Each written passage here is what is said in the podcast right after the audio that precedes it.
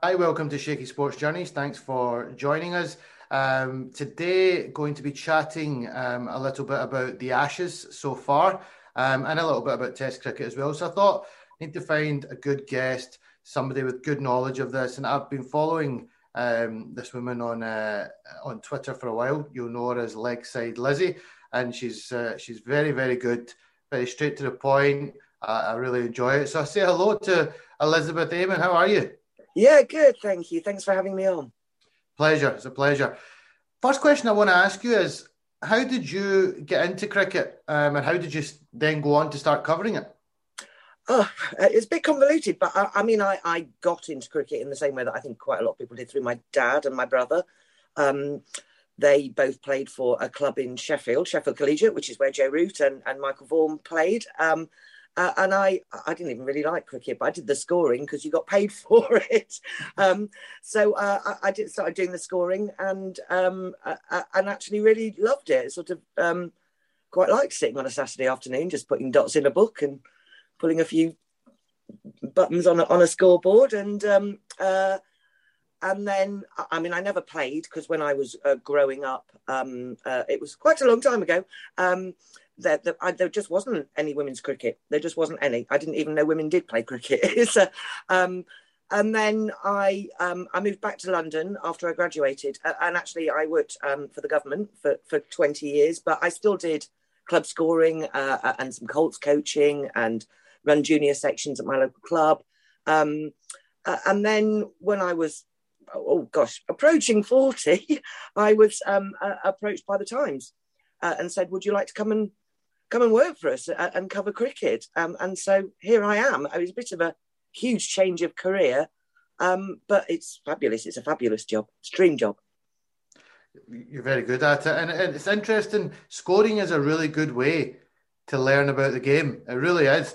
Um, I did it as a child myself when I was uh, very young, and it really does teach you the ins and outs. Yeah, um, it does, and you have to. I mean, you have to watch every ball. It teaches you concentration, um, and you sort of particularly in club cricket, when you're listening to the to the chat from the from the guys, you know, waiting to go into bat and what have you, you kind of learn quite a lot about about the game and about you know and about how people talk about it and um and I sort of really loved. Uh, I mean, there's nothing quite like club cricket, is there? The sort of sense of community uh, and you know everybody pitching in. Uh, uh you know, there's it, it's not money; it's done for love. I mean, you know, there's a lot of days when you're sitting there on a Saturday with three jumpers on and think and wondering why on earth you're spending your time doing this and you know dodging on and off for the rains and having to run on with the covers.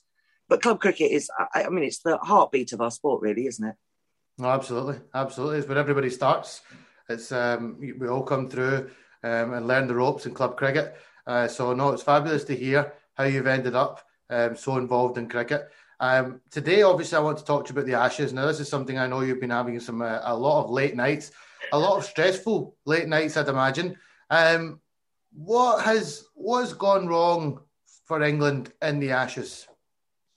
Oh, so much.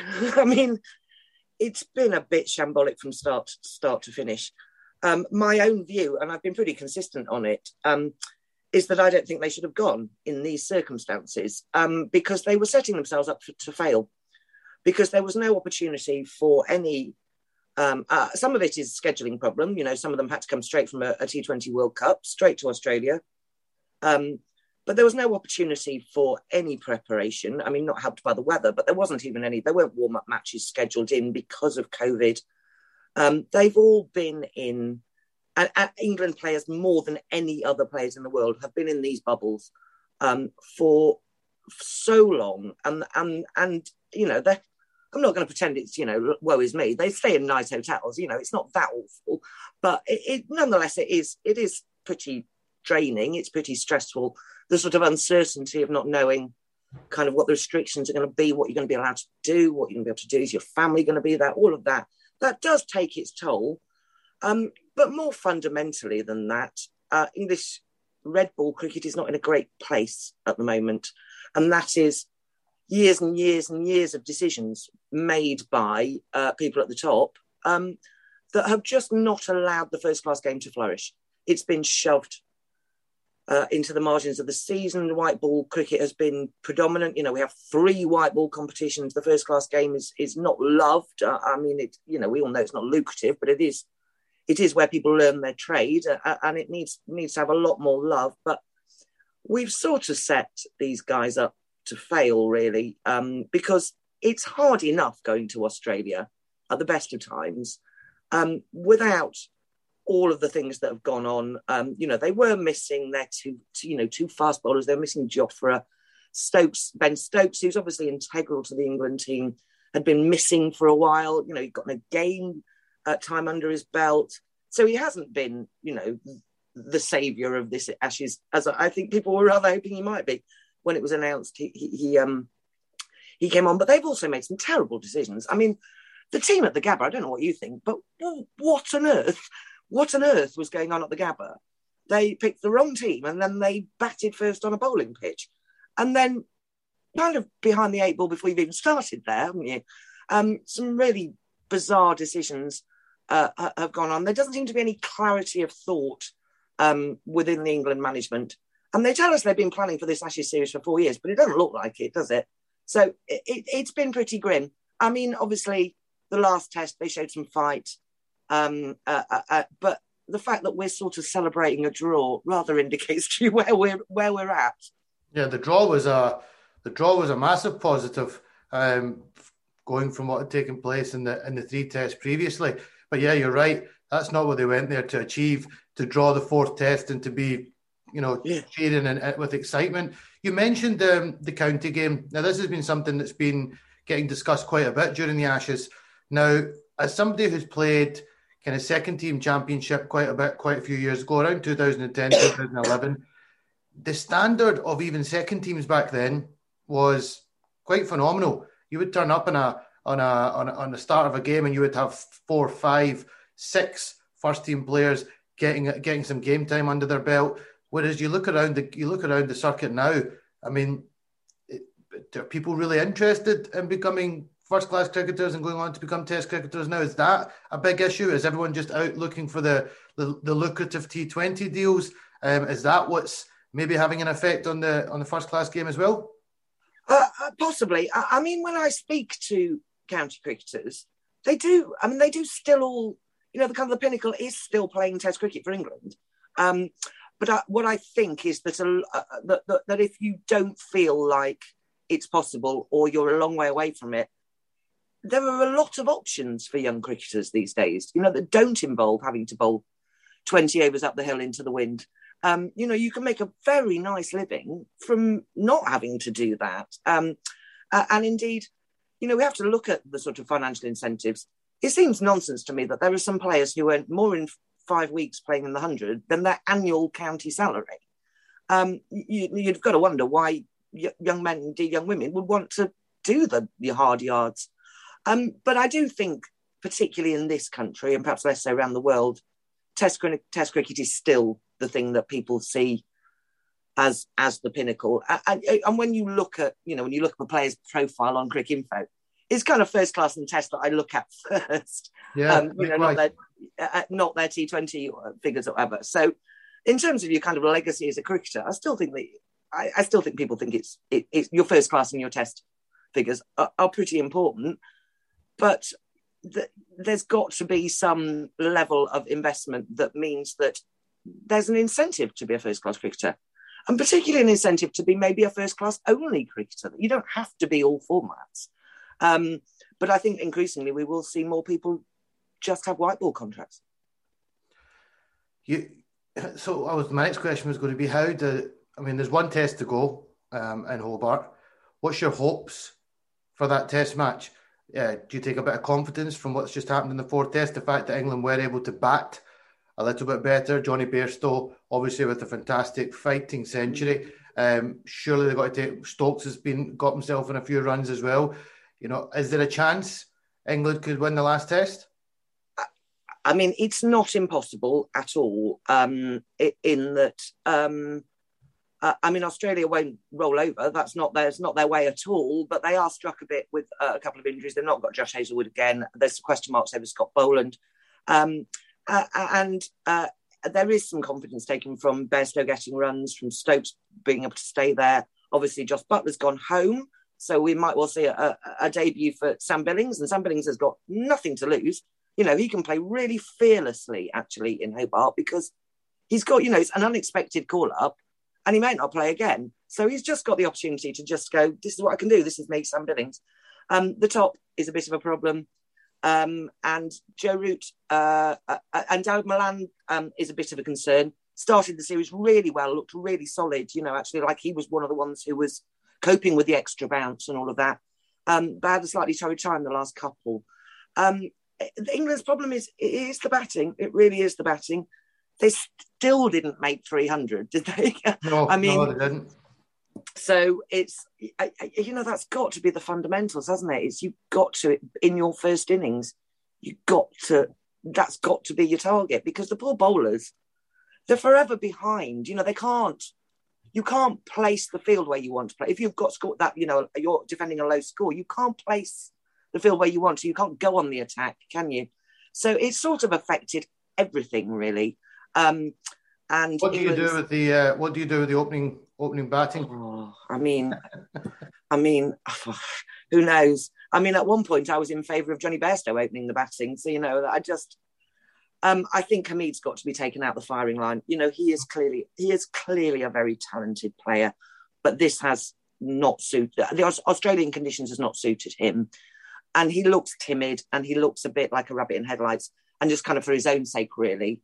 He probably needs to be taken out the firing line. He probably needs to not go to the Caribbean, and then he just needs to go and go to Nottinghamshire, go back to Peter Moores, the loving arm of Peter Moores, get some runs, get some runs early season.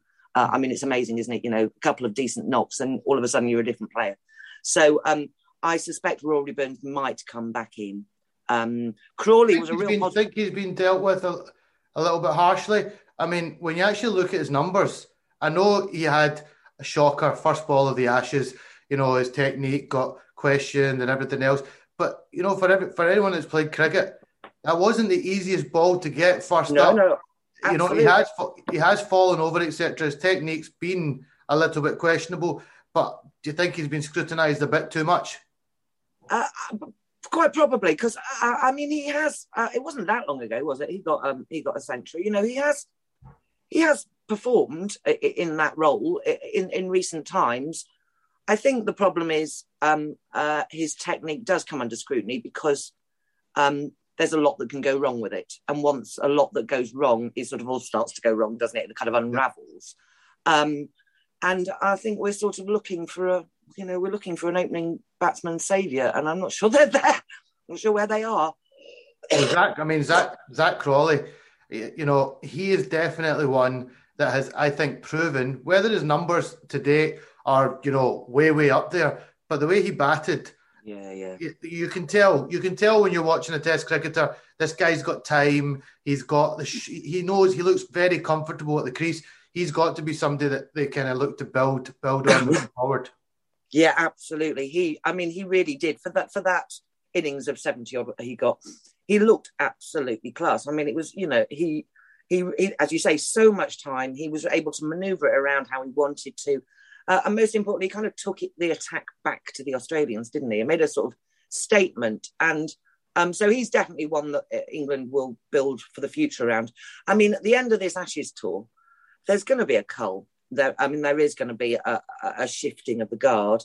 Um, in that, uh, I, I wonder how many will go to the Caribbean yeah. in March. Um, uh, but also, we do have to start thinking. Uh, uh, it might be premature to, to, to, to, chop off some of them, but we do have to start thinking about, um, you know, the future. and some of these guys are not going to be in Australia in four years' time. With the best one in the world, they're just not going to be there because they're too old, um, or, or, their bodies won't hold up. And if it, it takes a long time for a Test cricketer, doesn't it, to kind of work out the step up from county cricket, and it's a big step up. Um, uh, and to be comfortable in the environment and and to, to, to feel comfortable in their own game so that they can go about their game plans rather than worrying about their technique or this and the other. I, I mean, one of the things that's always concerned me is that um, is that we we I think sometimes we pick people too early and we don't that you know they come into that arena and it's you know it's gladiatorial, isn't it? Especially the Ashes. It's you know, it's it's as brutal yeah, as it gets. Pressure. Yeah, it's as brutal as we get, and we and we expect a lot of them. We expect a lot of these young men, and then when they don't perform, we get rid of them. So, um, but actually, the accusation of this England team is that people have is become a bit too cosy, um, and that there isn't, you know, um, there isn't pressure on places uh, as much as there should be, and some of that is because the county game is not producing people who are really ramming on the door to the selectors. Uh, you know, the selectors is another issue, isn't it? It's always it's, it's absolutely astounding decision that you would have the head coach and the selector being the same bloke. Um, uh, I, I just think more minds is a is a better thing, isn't it? You can discuss people, people who've watched them. There's no way Chris Silverwood's watched any county cricket in the last two years.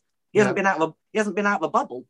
So um, you know, it, it, it's interesting, isn't it? it? I think I think irrespective of whether this is, you know, a 4 0 series or a 3 1 series or a 3 0 series, there's a lot that needs to happen in uh, uh, when they come back to come back to England.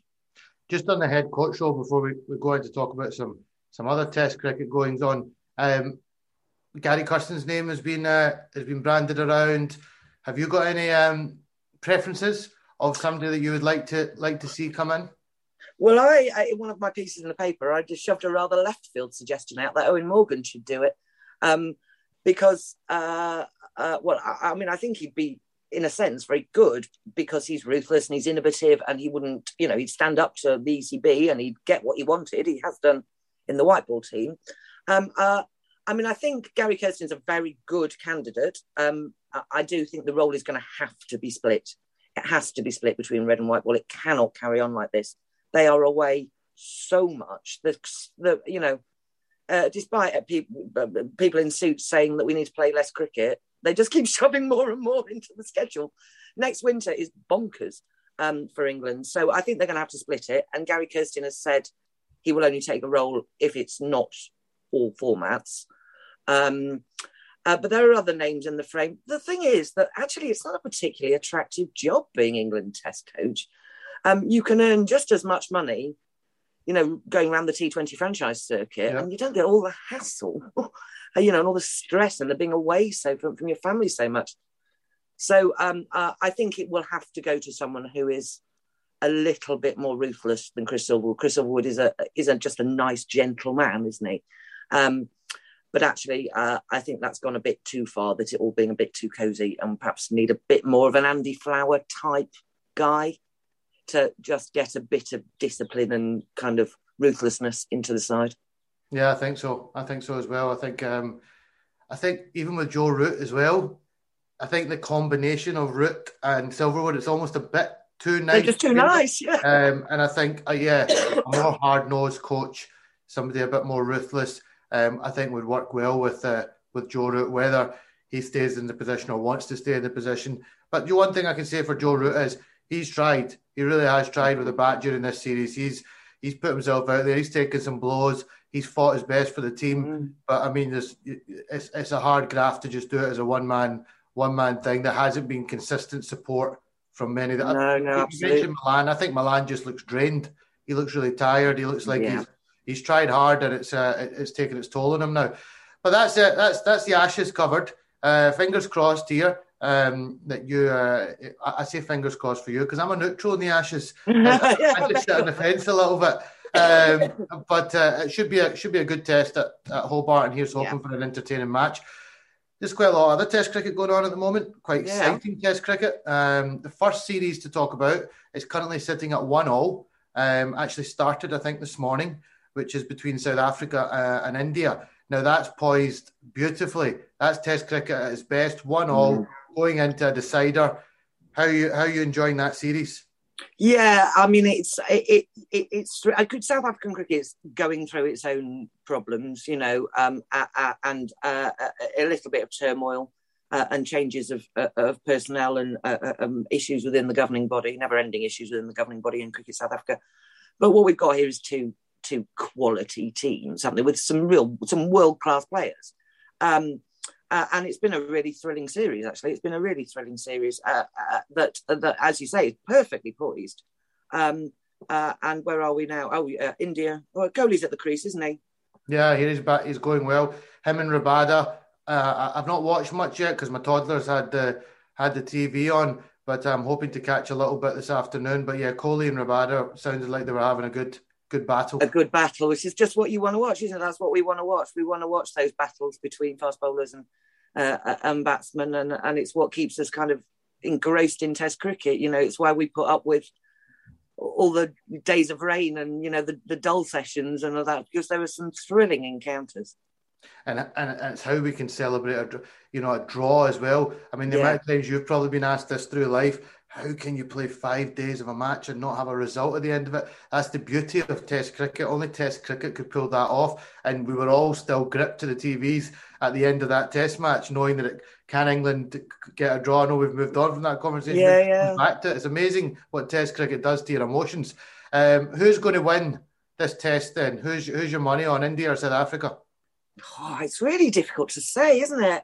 Uh, I mean, you it's hard to bet against India because they've got such a well balanced side, haven't they? They've got all, all, the facets are there, you know, are there, and they've got world class players in all, in all in all places. Um, uh, but South Africa don't. They've got some fight about them. South Africa. They don't let. They don't roll over. Yeah, no, they've considering all the politics that's going on in their board, etc., and the disaster of the T20 World Cup as well. They, mm. they've, they've really come back, regrouped, and are looking like a, a formidable test team again. So yeah, I think it's going to be a good one. Uh, 50-50, it sounds like we're, we are here. Maybe yeah. maybe tipping India.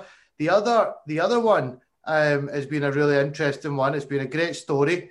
Um, Bangladesh have gone out to New Zealand to play the Black Caps and had a phenomenal victory in their first test. I mean, what a victory for the for the country, for the nation.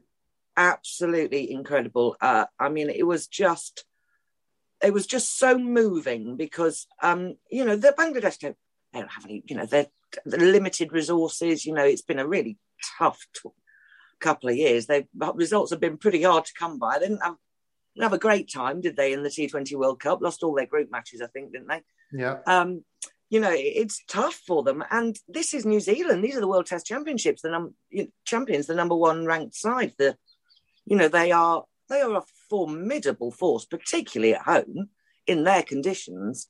Um, and that that was just a it was a stunning victory, really, wasn't it? And it was a real reminder that um, that Test cricket is better when there are more teams who are competitive, and that we should do as much as we can to make all teams competitive, make sure they've got the right levels of investment to be because you don't want Test cricket just to be dominated by two or three teams do. You want all series to be competitive. Um, and the other thing is that, you know, that England haven't invited Bangladesh over for a test series in, oh, what is it, eight years or something? Um, uh, it, it's time they did. Yeah, I agree. I agree. Um, and it'd be nice to see some of the big test playing nations going to, to Bangladesh, Bangladesh as well. I mean, yeah. it would, I mean, we're obviously, there's a lot of conversation going on just now about touring Pakistan. Obviously, England pulled the plug on it after New Zealand left. Australia are talking about um, going to Pakistan. Me coming from a Pakistani background as well, I mean, it would be amazing for the country. You, you, I mean, the people are just it's yeah. like India and Pakistan, are, they're just the same. Um, the passion for the game, but you need you need a good West Indian Test team. You need a good Pakistani Test team to really. I mean, the exciting Test cricket I remember growing up watching you know the Brian Lara days and when he was when the Australians were turning etc. It's just died in the Caribbean. We don't see that kind of Test cricket anymore. It's sad that uh, it seems to be the big teams kind of just keep playing each other. So I agree with you. We need to see more of that. Is that is that an answer then? Do you think to getting the great game of Test cricket back to get these series going again and get the smaller Test teams a chance to play against the bigger teams? Yeah, it has to be, and it has to be sort of um, uh, sort of centrally led really by the, by the ICC, but of course they don't have, uh, you know, they don't really have much power. The ICC, it is they're led by their own individual boards, and uh, uh, and we see, you know, the big three really, um, uh, led by India that have all the power, and um, and and there's a, there's an issue with money. The money doesn't get distributed fairly amongst everybody, um, which means that you know, in the classic case of of West Indies, you can see why some of those players give up Test cricket and and go and do the various T20 franchise leagues because their Test salary is not.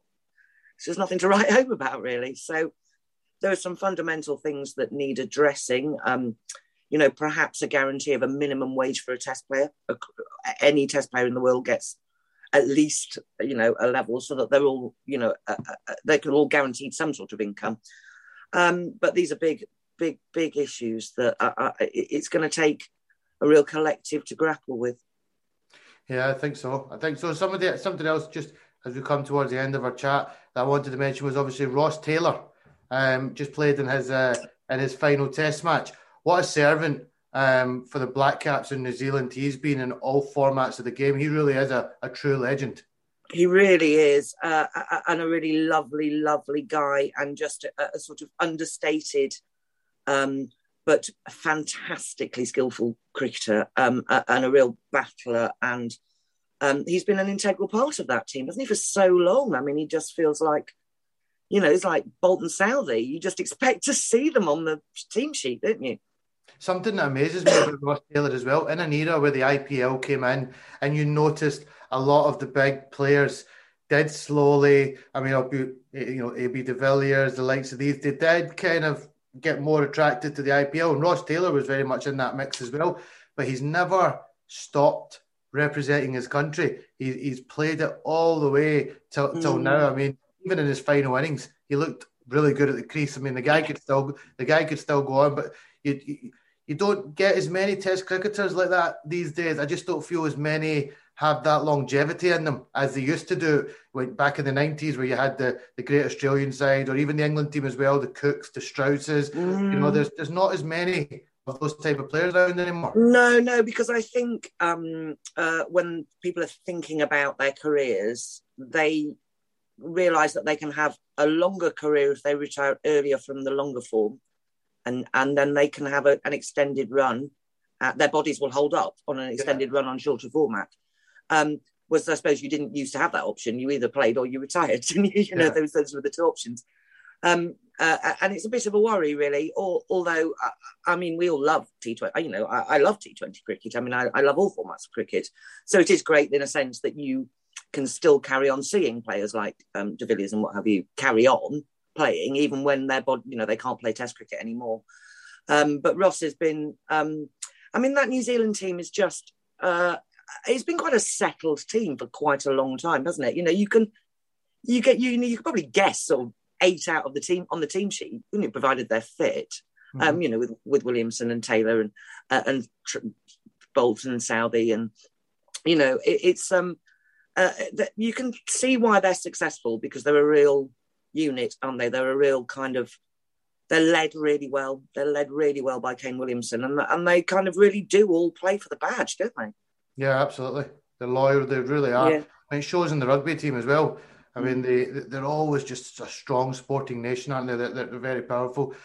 It's been a pleasure to have this uh, this this discussion with you. I think there's uh, some thinking points there. Um, maybe some some advice to the, the ECB from uh, from Legside Lizzie. They won't, they won't listen to, to me. consider taking up these uh, to consider taking up these options. But look, it's uh, I'll catch you for a second at the end. But thank you very much for coming on. I appreciate it. Thank you very much.